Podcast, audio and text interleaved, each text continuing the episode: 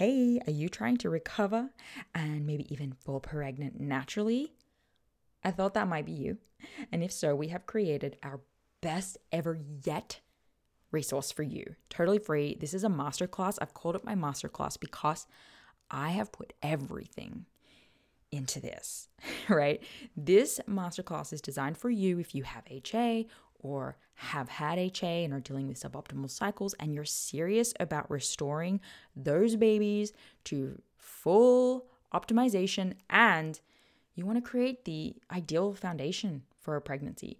This is going to be for you. So, in this masterclass, I'm going to provide you a lot of things, including a lot of case studies, mine, Ashley's, and Mishi's, as well as lots of our past clients and what their challenges were and what they had to do to overcome it. And we cover a really wide variety of types of cases of HA. So, everything from primary amenorrhea and missing periods for years and years to short term amenorrhea and what we did to handle that situation as well, and how long it took these people to go from HA to pregnant with this system, and how long it took them to go from HA to ovulating, of course, with this system. So, lots of information, lots of case studies, lots of stats. We go through why this is not a weight gain plan and how we actually divide you into phases, the three phases of HA, and determine what your starting point is so that you have a good idea of where you need to start with your actual changes and lifestyle and nutrition changes. We even cover questions like HA and people with a normal BMI and recovery for people who have had HA for too long. There's so much in this 60 minute masterclass. Y'all, I'm impressed.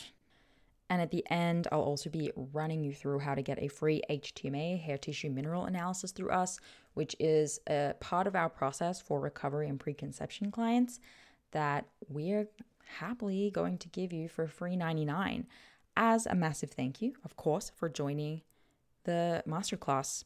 So go to the hasociety.com forward slash masterclass or head to our website and you'll find a link for it and find when the next available presentation is going to be.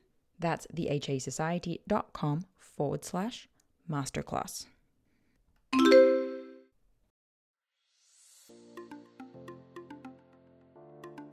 Welcome to the Hypothalamic Amenorrhea podcast. I'm Dani Sheriff, your host, certified fertility awareness practitioner, functional nutrition counselor, and founder of the HA Society, and of course, an HA recovery coach who has walked where you currently are walking. This is the place to come if you care about getting your period regularly. This podcast aims to educate, inform, and keep you motivated on your period and HA recovery track. So let's dive in. But last thing, nothing on the show should be taken as medical advice, so please seek the advice of your physician.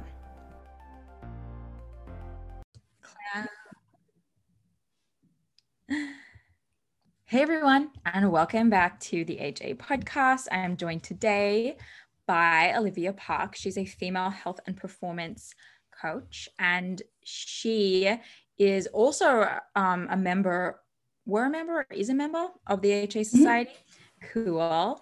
And um, it's been fun just to have, we have a mix of people in there, uh, some who are still, you know, um, passionate about their health and and well not health that's the wrong word but their performance and training passions right? And they, they don't want to let it go. And that's a huge conversation in this space at the moment is like can i still enjoy exercise after recovery or during recovery or whatever? And i get asked about that all the time. I talk about it a lot.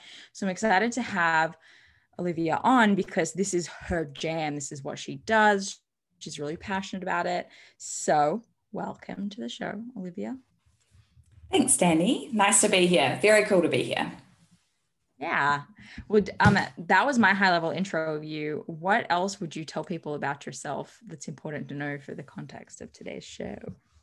Yeah, so I am a female health and performance coach. Um, I've been in the fitness industry for a long time. I started, um, well, you can hear by my accent, I'm actually from New Zealand, but I live in South Korea and I've been in Asia um, for uh, maybe about seven years now.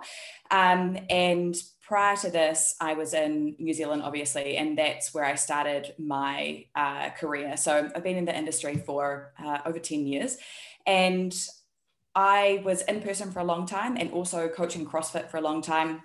Um, and then when we moved from Taiwan to South Korea a few years ago, I actually went fully online. So I work with women one on one, and I also have a group um, training program that is specific to women, um, like a strength and conditioning program. Um, and I have been an athlete myself. So I competed in bodybuilding for a long time and then moved into CrossFit, um, competed in that. I ended up winning the fittest in Taiwan in 2017. Oh, did you? And was that when they brought in like the new the new kind of structure? No, that was before. That was before that. Yeah. So this is still when it was kind of like regionals and stuff. Yeah. Um, and then after that, I kind of stopped competing um, because I realized that my health was a mess and I needed to do a lot of work to kind of fix my body and well get it healthy and also um, my relationship with training and nutrition and stuff like that. So it was kind of like getting to that point. I did a couple more competitions after that that year but then i um, stopped and really pulled back to work on my my own health. And i've also worked with a quite a number of women who've come from that same place as well. Um, and so this journey with hypothalamic amenorrhea has been something that's been going on for a really, really long time for me. Um, before we recorded, I said that it was, yeah, over, it, was about, yeah, over 10 years ago that I went to an endocrinologist um, and said, I don't have a period, like something must be going on. Mm. Um, and prior to that, I'd gone off the pill, which I'd been on since I was 14 years old for my skin. And then the GP that I went to said, Well, you're going to have to go back on the pill because that's the only way you're going to get a period back, um, which I wasn't prepared to do because I just wanted to let my body kind of, you know, regulate.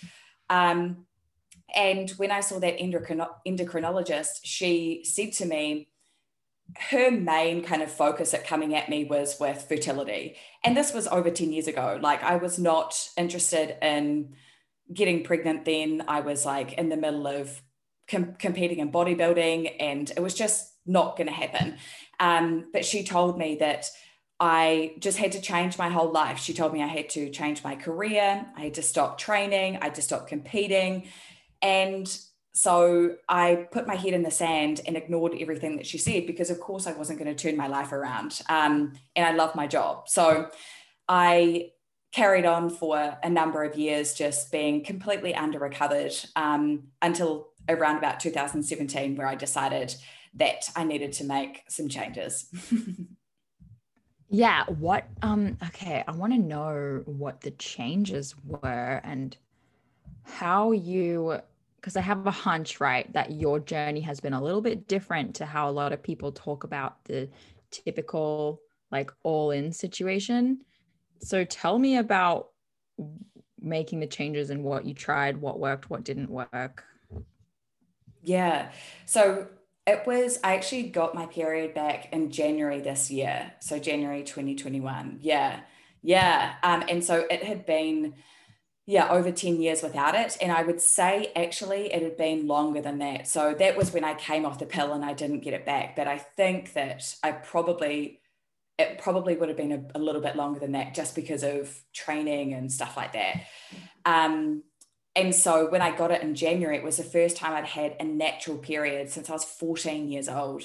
So it was pretty incredible. Um, but when I decided that I needed to make some changes, it was really um, I was starting to dig more into female specific kind of training and health, um, learning more about the menstrual cycle and stuff like that um, around about 2016.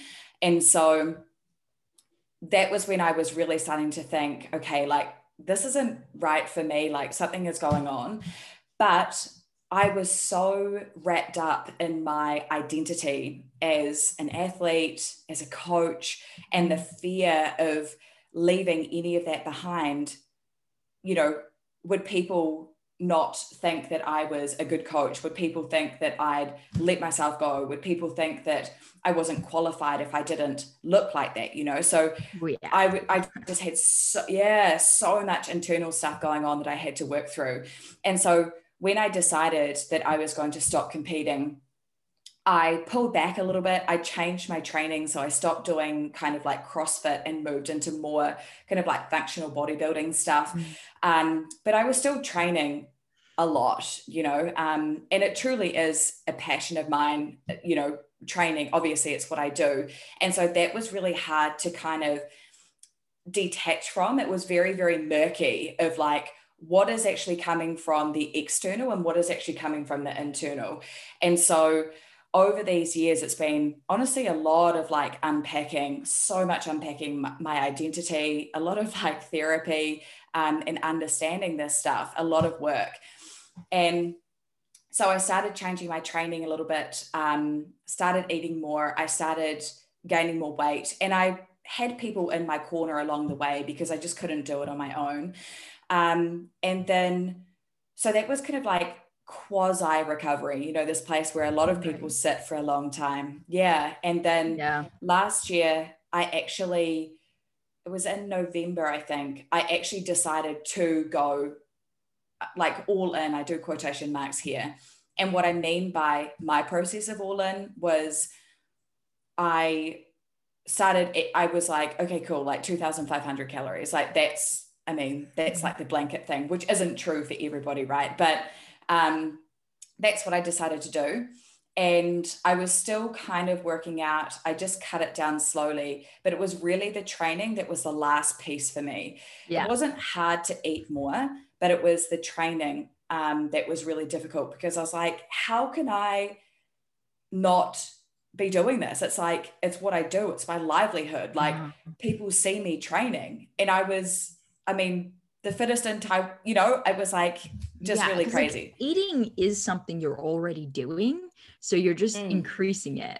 But the exercise de- is being decreased and it it's very um I totally relate. Like even today, like to this day, I still have a reaction, um, a negative reaction to when I don't get a workout in on the days that I've like that I allow myself to work out. You know, um, I don't train like an athlete anymore, but I still have feelings around not getting a workout in that I have the skills and tools now to like move past that.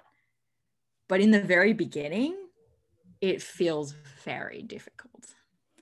Yeah, definitely. And, you know, even to cancel my gym membership, I mean, that was just like, what? Like I don't have a gym membership. That felt really weird. Um, but I actually went through IVF last year. So in um, yeah, November, December, uh, we went through IVF, and that was kind of obviously it didn't work, but that was a that was a more of a catalyst for me to be like, okay, I'm literally hiding, like I can't I can't hide. Like I have to do something different here. And it was also the expense of that. And I was like, this is crazy that I know, I know that I can get my period back. I mean, there was obviously doubt because I hadn't had it for so long, but I was just like, I I'm sure that I can. And to spend all of that money on IVF when it's like, surely I can do this naturally. Um, and so that was kind of the catalyst for me to go like, okay, cool, like I'm gonna do this. And it was hard, like to go through IVF and HA at the same time. Like that was something that was so, I, I felt very alone with that because nobody could understand that. You know, I think that going through IVF is really challenging anyway, but going through HA, and that's why the HA Society is so impactful because it's like nobody, if you haven't been through it, it's really hard to understand. And so, because it's so complex and so layered. Um, and so that was really challenging. But then my period actually came back really quickly. And with the changes with exercise, I was actually still doing bodyweight stuff. I was actually still riding my assault bike, um, really easy, still doing bodyweight stuff. Um, because when I strip all of that back and this is all the internal work, right? And it's like a lot of what I talk about within my coaching is that we do, you know, we work out and we work in. And so for me then to like go into exercise was all about intention setting. It's like, okay, I'm doing this because it truly makes me feel really good and it's completely void of anything external because I'm not trying to change anything. I'm not changing, I'm not chasing fitness, I'm not chasing strength. It's literally because moving my body through space just is a really beautiful thing for me to do. And so I actually didn't give up exercise completely, which I think is kind of different to a lot of people. And I think um, that the the biggest thing for me was the way that I was approaching it. So just um, intention setting every single time. Um, and just being so aware and so in tune of, with my body and making changes and stuff like that. But um, yeah, and then I got my period pretty quickly. So I went sort of like my all in process, like end of November, and then I got my period in January, and it was amazing. So amazing, so exciting. Um, yeah, I feel kind of similar. I also talk about having done some exercise throughout my whole process um, which is unusual and sure might not work for everyone, but for people who have been training for a really long time, um, everyone's unique and it, you do have to do a very specific and thorough kind of background on each person, right? So mm-hmm. you were training like an athlete, you just needed to dial some shit in, you know, and in order to do that, you needed to step back but your body is conditioned in a certain way to do this and it should cycle whereas we see a lot of people go from i guess like a, a non-athletic background to starving themselves and training really hard. And in that case we might see it makes more sense as a prescription to like stop what you're doing right now. Maybe and even still then maybe it's it's very specific and so it makes sense your story it makes sense my story. Um okay there's a lot of people listening who are keen to hear about getting your period back and still continuing to exercise because they resonate with this story they they hear themselves in your story which is great so what are some of the like mental challenges? We talked about giving up exercise, right?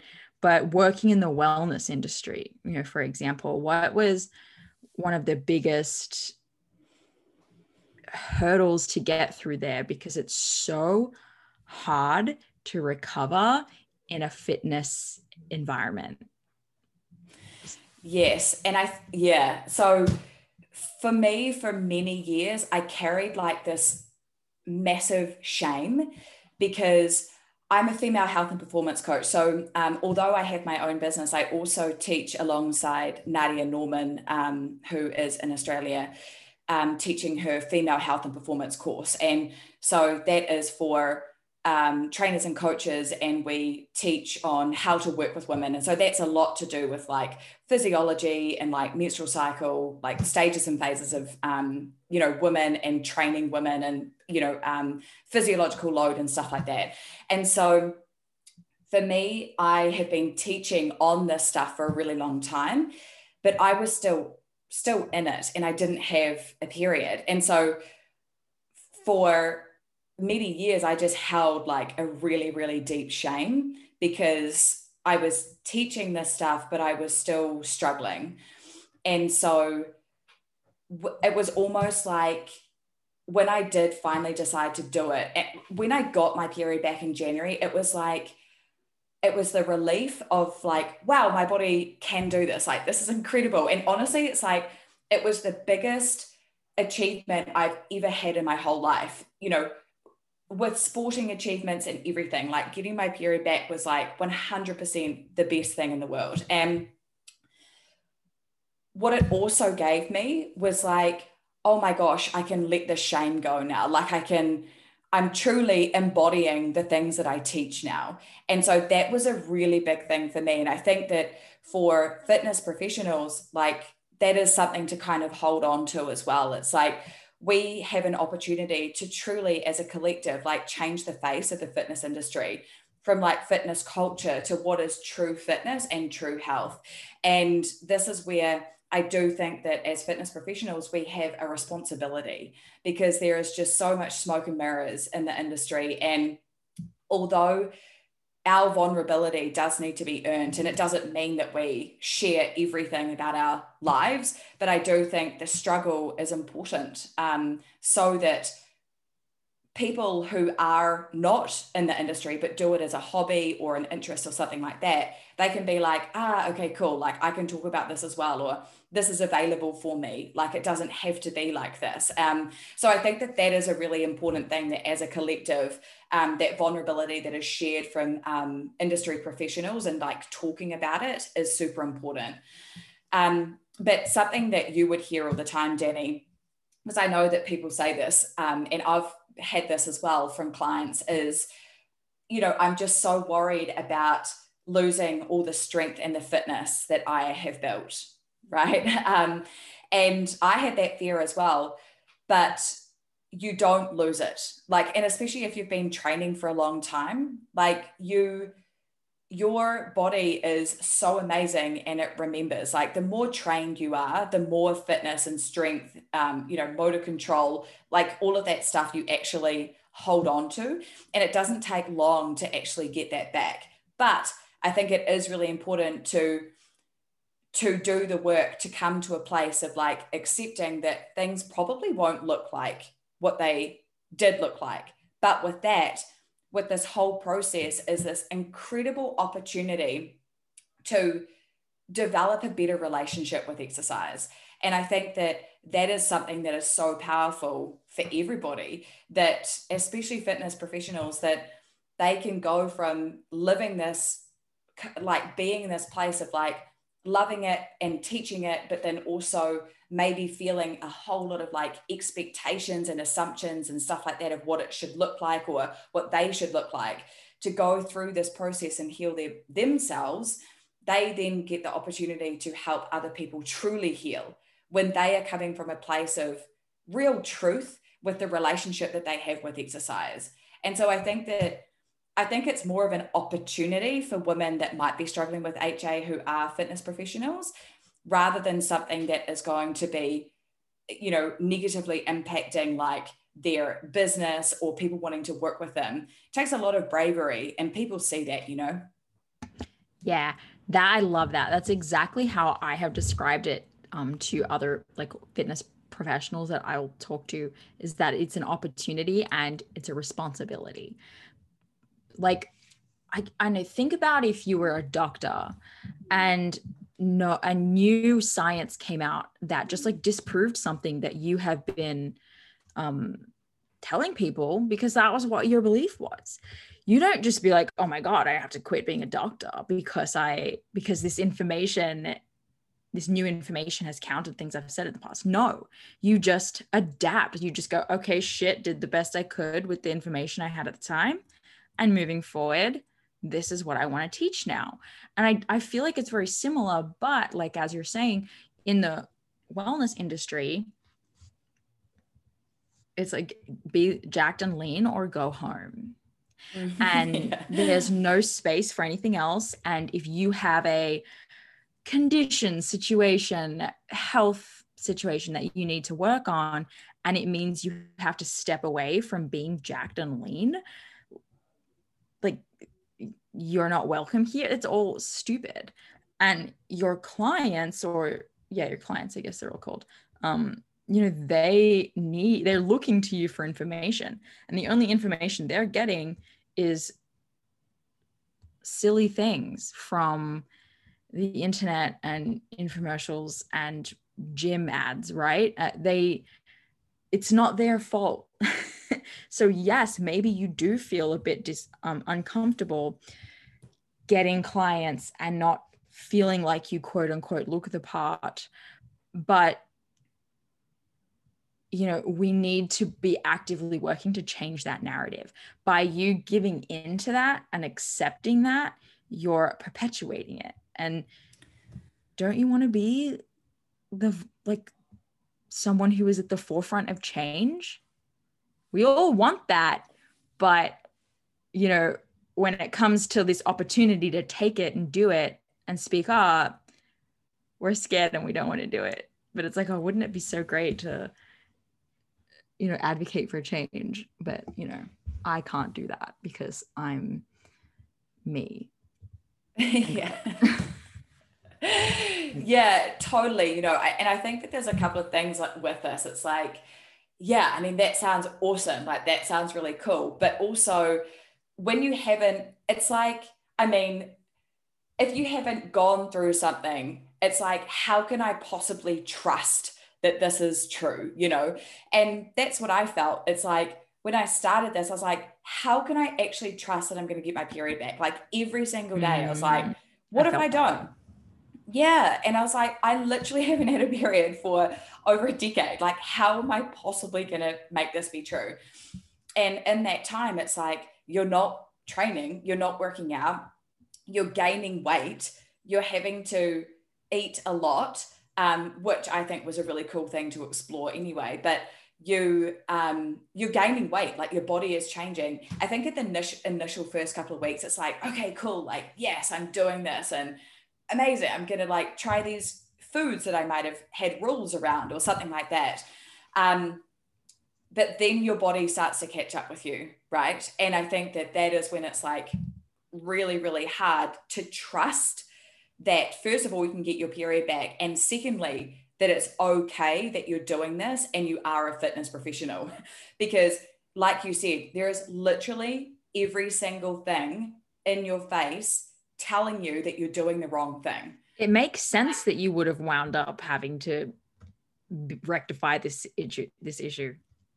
It's logical. 100% and it's so weird because it's like you think that the solution is not what you're doing but that's actually i mean you think the solution is something, but that's actually your problem. And so, like you said, it's just like continuing to perpetuate it. Mm-hmm. And that's what we do with so many things in our lives, right? It's like we think the solution is a solution, but it's actually the problem. And so, um, it is so hard. It is so hard to trust. And I just had to say to myself every day, like, I just had to say to myself, I I am healthy, my body is safe. I am healthy, my body is safe.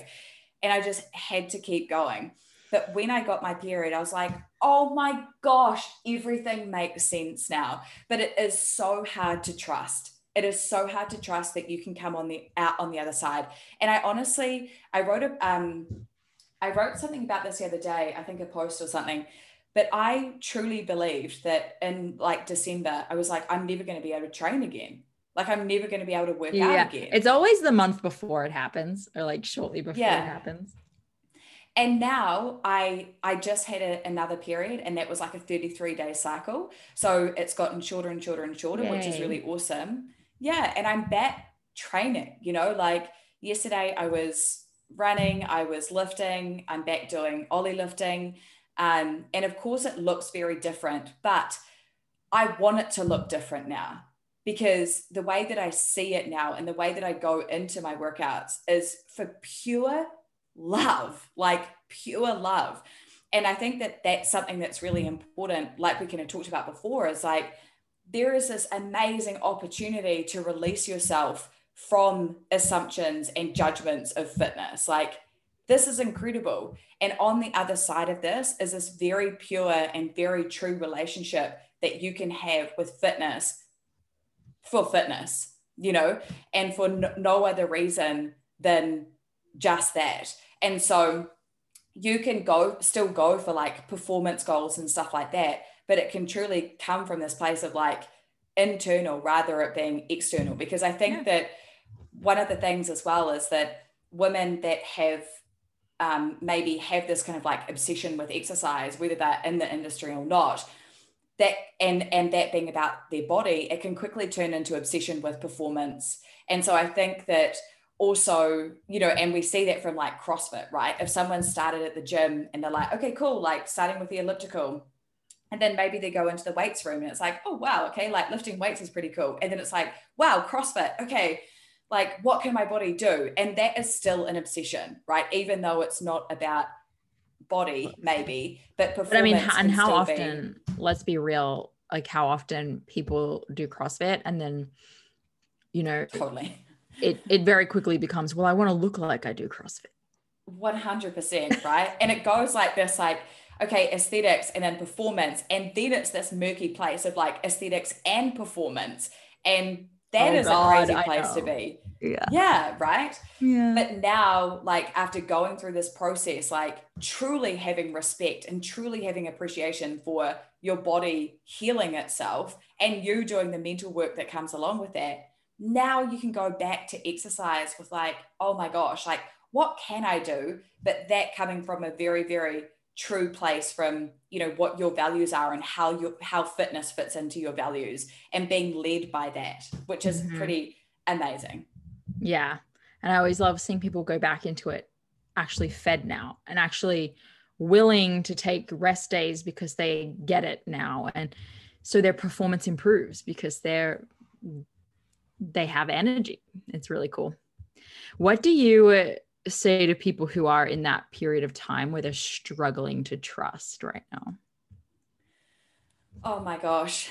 Um, something that I do get them to think about is like something that they've done in the past where they truly didn't believe they could do something or they didn't trust in, and then they did, and then mm. they achieved that thing, or something. I think that looking for other evidence to go against um, the thing is really important to show that you actually can do something as like a way to be like okay i have i really struggled with this but i got through it.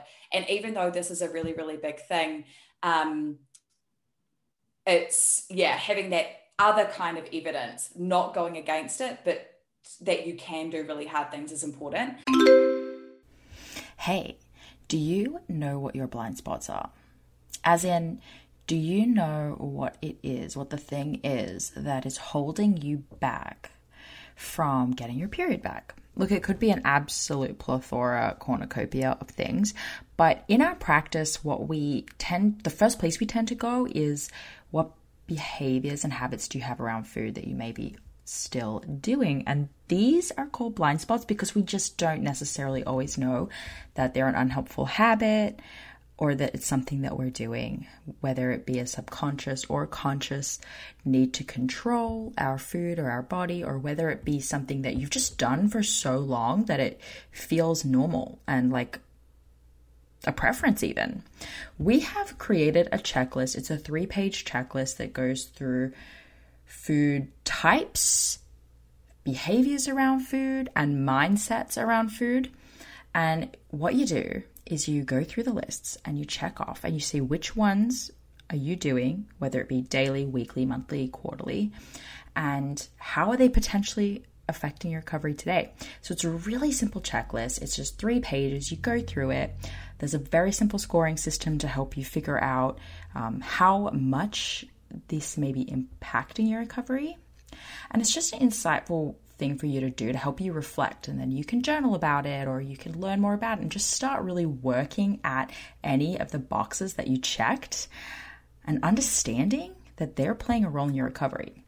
So to get the checklist, all you have to do is go to the hasociety.com forward slash blind spot and we'll send it straight through to you. You can print it off and you can check on it every now and then. I always recommend a reflection point every like four to six weeks. How are you going? Are you still checking that behavior off, or have you, you know, systematically kicked it to the curb? So check it out. It's the hasociety.com forward slash blind spot, and it will be waiting for you there. Um, I also think that talking about it, because shame loves to live in the shadows right and so mm-hmm.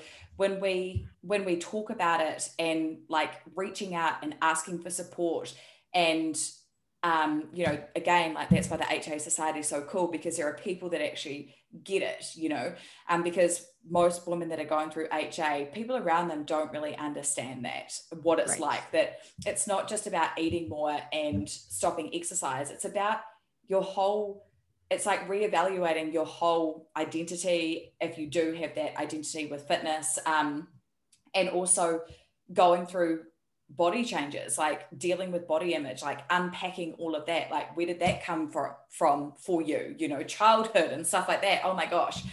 Um and so one of the one of the key things is actually talking about it. So speaking about the struggle um like obviously with people that have earned you know your vulnerability and you trust um but i found that that was really helpful for me as well is to just mm-hmm. talk about it so that it's not kind of like festering inside um, and having just a really, really good support system.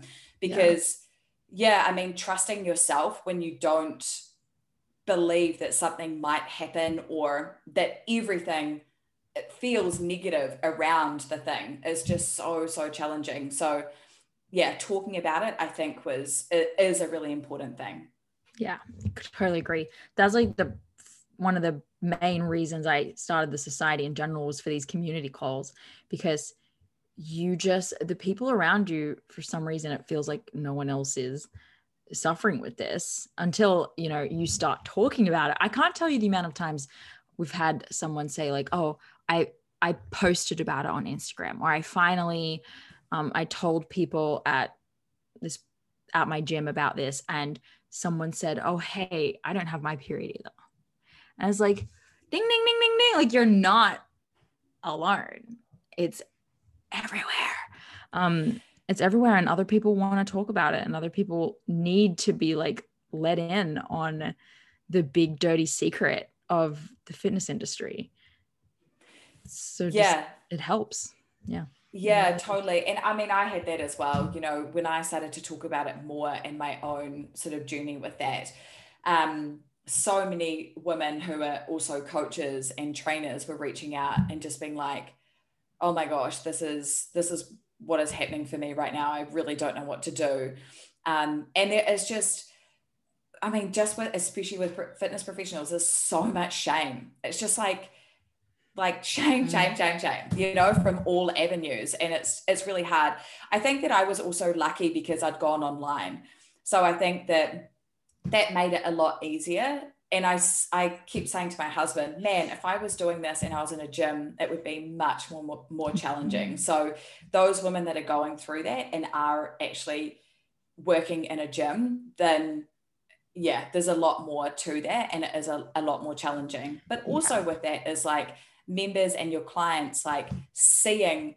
effort, you know, like seeing how much you're respecting yourself to go through this process and how much effort you're putting in and what is actually possible and what true health is. I think that this is this is it, you know, like in the industry people are always talking about health and stuff like that, but it's like but really? I mean, really because health is not a look, which we know.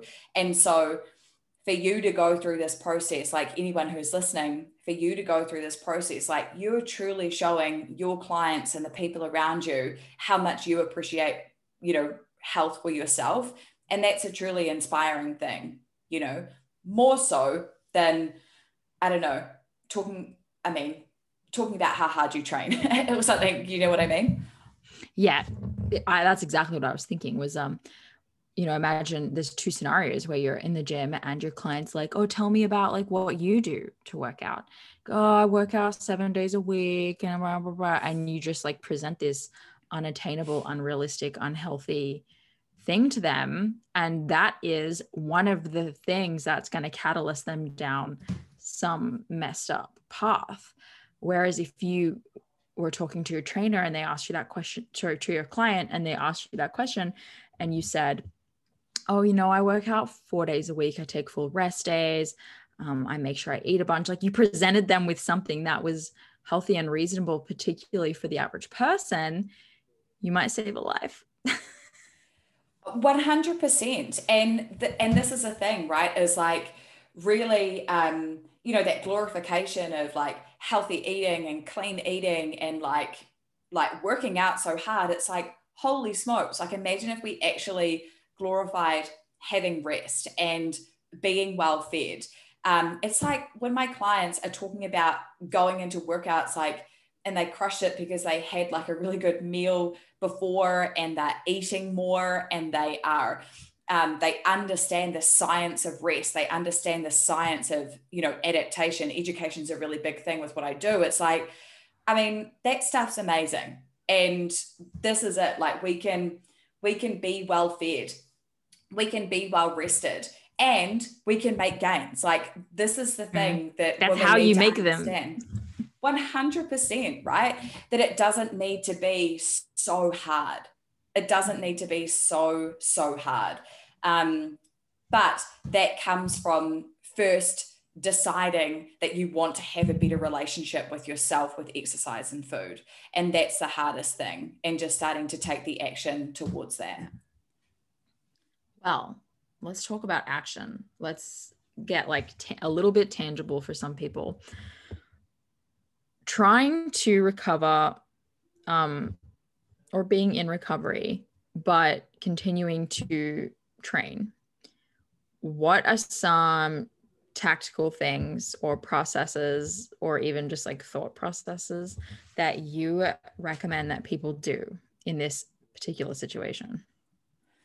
Yeah, so I think that um, I've sort of mentioned it a couple of times before, but like intention setting is huge.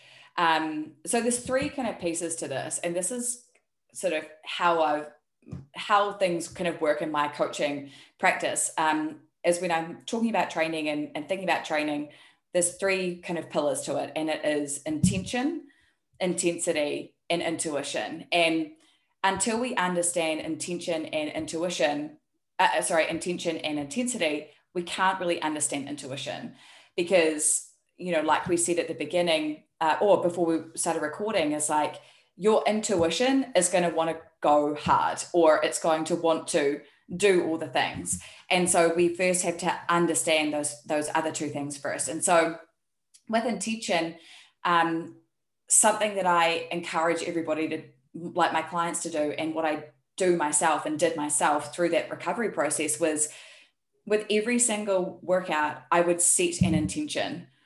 And so I would say, okay, like I, my intention is to keep my heart rate at this, or it could be my intention is to move to feel good. If I feel any struggle, then I'm going to change direction. I'm going to change what I'm doing. Um, or it could be I'm moving because this is really helpful for my body, but I don't need to do any more than that. You know, like it doesn't have to be, or my intention is not to chase fitness right now. I'm literally just moving.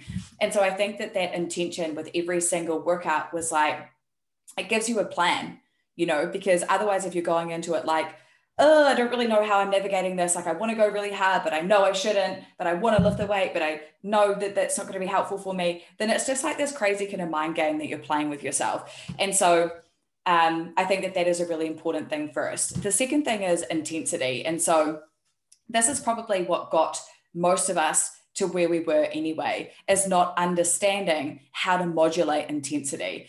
Um, and this is true for, you know, in recovery and outside of recovery, like just normal training anyway, that we need to have times during, you know, the week with our exercise where we're, we're doing like, you know, maybe a little bit harder, not in recovery, but you know harder and then moderate and then easy and then rest right? And so yeah these these people aren't tapering like ever.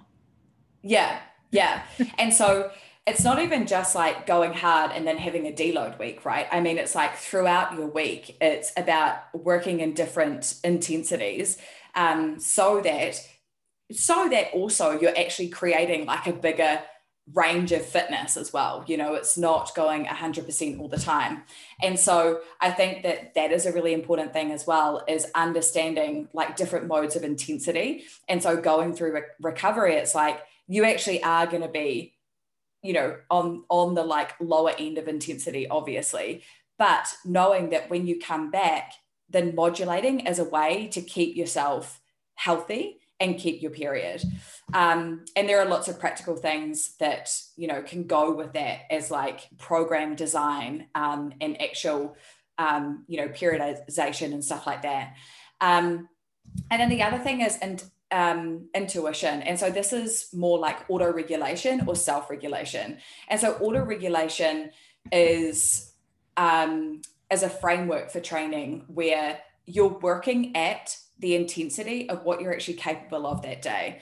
Um, and self regulation within that is like you looking at your unique stuff and layering that within the auto regulation protocol. So it's like, okay, like how did I sleep? Like, how am I actually feeling? How is my energy? How is my mood? Um, you know, all of these kind of things, and then layering that. So I think that that kind of stuff is more sort of like once you have had those three recovery periods um, and you are thinking about bringing exercise in, then starting to think about these things. But through that recovery process, um, yeah, I mean, everybody handles stress differently, right? So a stress bucket, the individual stress bucket that we have is if someone has got a really stressful job, has got children, has got a lot of stuff going on, then exercise is probably going to be lower in recovery. You know, it might, like we said, like have to be nothing. But for people that may have a little bit more space, then maybe you can handle, you know, doing the body weight stuff um, and doing a little bit more because your stress bucket isn't as full. And so that's the thing that we're constantly trying to manage, right? Love it. Yes. Basically, assessing, constantly assessing, like, yeah, what your intention is, what your intensity is, what what you can handle. And I think we're all capable of getting to that place. And the thing that we have to be always, like even you, even me, are always checking in on is like, are, are these fundamentals?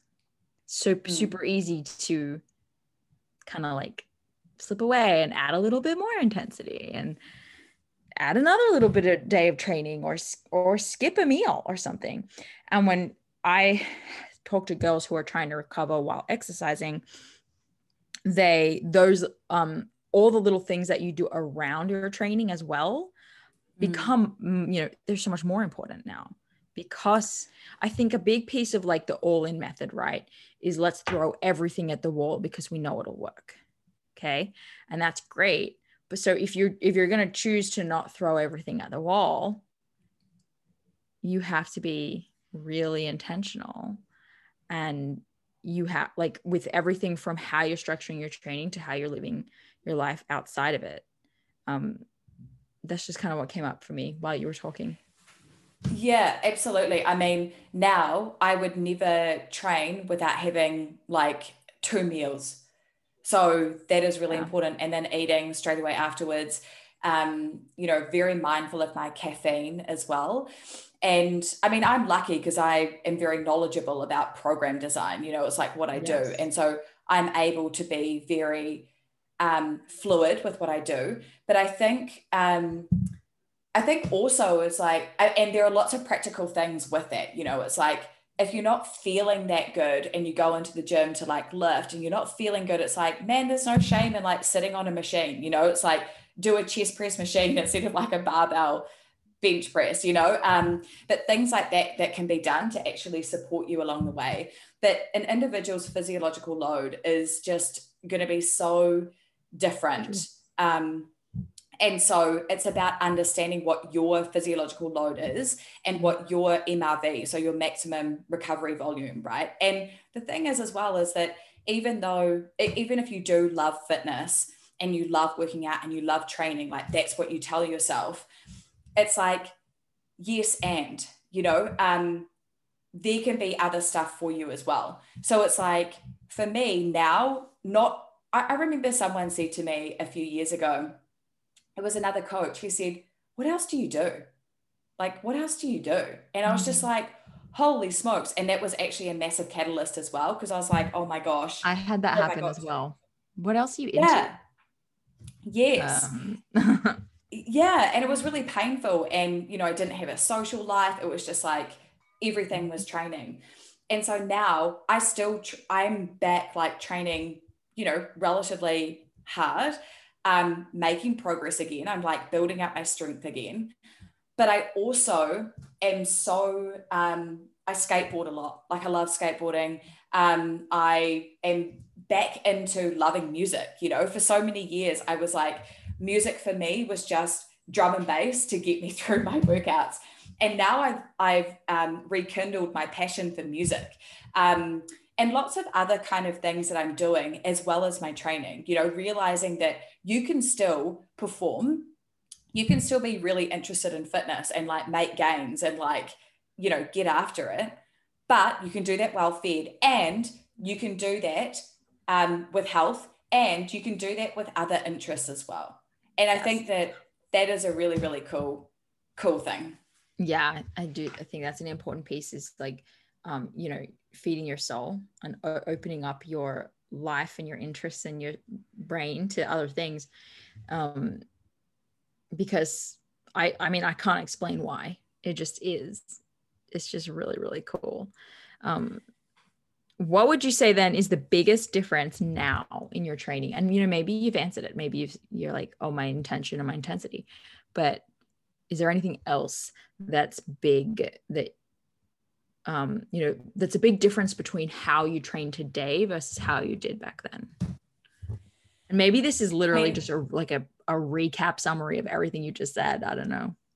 Yeah i think there's two things with it. So first of all the practical of how i train is that um, I mean, I'm not doing, I can't, I do have a desire to compete in masters with CrossFit. Um, so I am competitive, you know, I really like that, but it's more the process of that that I enjoy. Um, but whether I do, I'm not sure. I mean, we're about to go through IVF again, and that's still, you know, that's important to us. Um, I'm a little bit older, and so yeah. Um, but my training is um, it's kind of the same as before I went back before I went into like the all all in in November last year. So functional bodybuilding, kind of like functional bodybuilding, Olympic lifting, and CrossFit. Like it's very much like a, a hybrid sort of thing. But I'm not doing Fran. I'm not doing barbell thrusters and stuff like that. And I honestly don't want to because it just feels hard. And even though what I do is challenging, there's like a difference between hard and challenging, right? And um, we don't have to make things hard for things to be effective. And it's like when we're actually challenging ourselves in a way that's supportive, that's when we can actually make progress. It doesn't have to be, and that's that intensity piece, right? It doesn't need to be high intensity um, it can be a challenge and you can not even sweat and you can make progress, you know? So, um, yeah, and I love that. Like, I love that I train in a way that truly supports me and I'm getting stronger and I'm getting fitter. And so much of that is to do with how I approach recovery. So, um, there is that. The second thing is being able to work out free of anything else.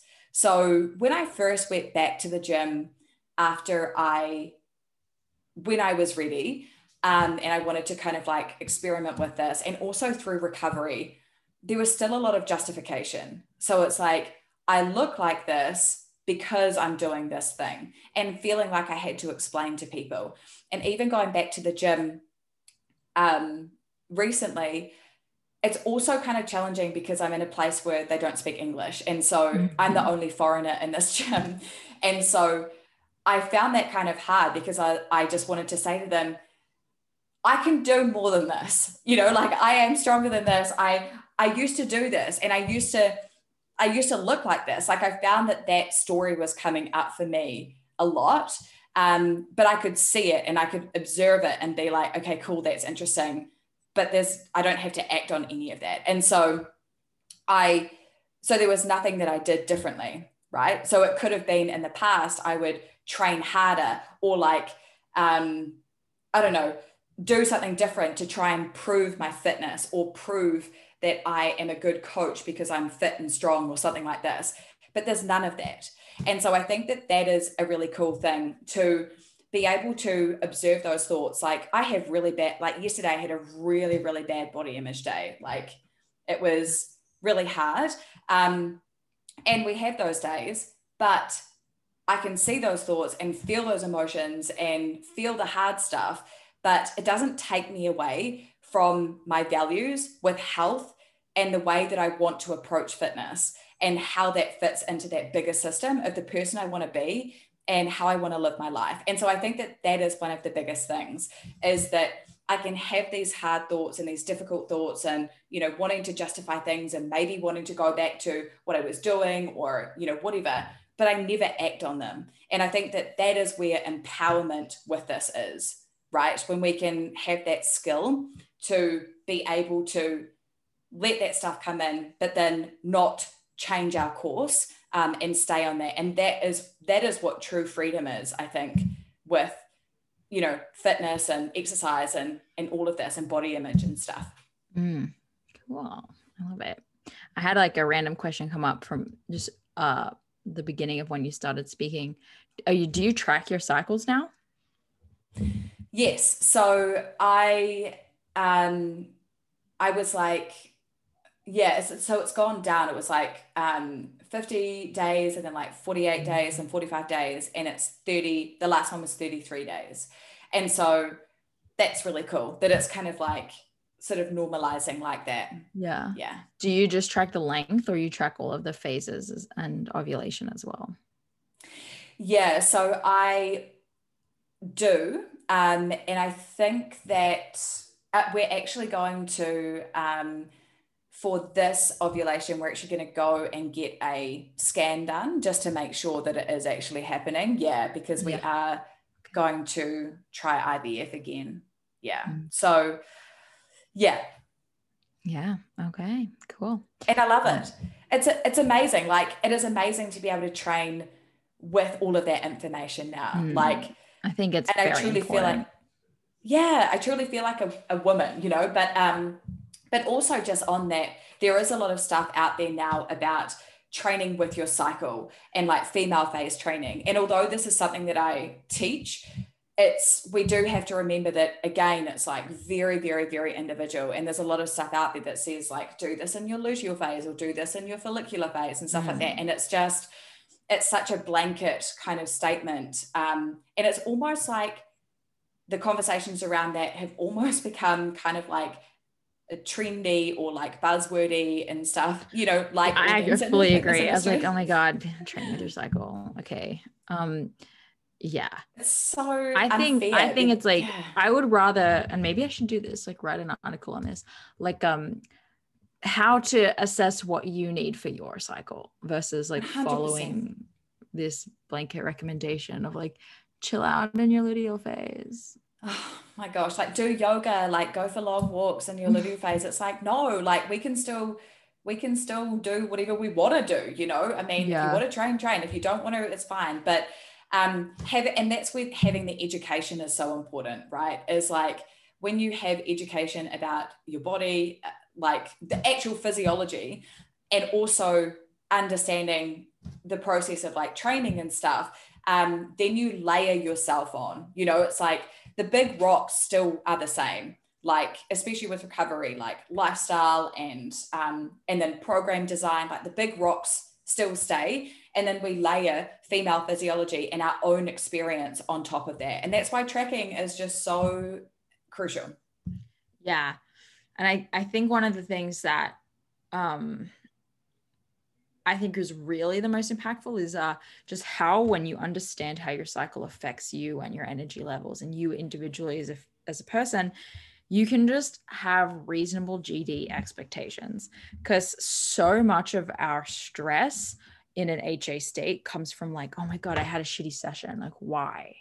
Oh, I'm going backwards. I'm, I'm going backwards. I shouldn't feel tired today, blah, blah, blah. But a lot of it, if you're chatting while you're training, you can explain a lot about why you feel the way you feel. Totally. And that's that's why I always I, I say to my clients, like the way that we look at your menstrual cycle is it's an energy management tool. It's not about training with your cycle. It's like it's your whole life. You're like you're a 360 degree human. You know, this is an energy management tool and we don't train in a vacuum. So it's like, yeah, again, it's like, what is your physiological load? And, you know, when you're in your luteal phase, maybe that physiological load is more because anxiety might be a little bit higher for you. You know, your ability to manage your emotions is harder, and then that's going to impact your training and blah, blah, blah, blah, blah. So, yeah, it's definitely um, more of an energy thing rather than a specific training tool. Mm-hmm. Yeah. Cool. This was really fun. I hope that you guys listening kind of got something out of just sitting in on this conversation and like nodding your head along and feeling maybe even um, encouraged that if you're a fitness professional, you're right where you need to be. It makes total sense you're here. This is an opportunity for you. And if you're not a fitness professional, but you're someone who still really values um, training and exercise, you know, there's no judgment over here from me or, or Olivia. We're, we're pumped for you. And the importance is in figuring out what you need to recover and figuring out how you can stay that way with your exercise. And you just have to be open to it not looking how you thought it was going to look now and down the track and be open to it actually being better than you thought it could be. Yeah. Love it. 100%. um, where can people learn more from you, learn about working with you if that's something of interest to them? What, how can they work with you? All that good stuff. Yeah, so I am pretty active on Instagram. Um, and so my handle is Olivia Park Coach. My website is Olivia Park Coaching.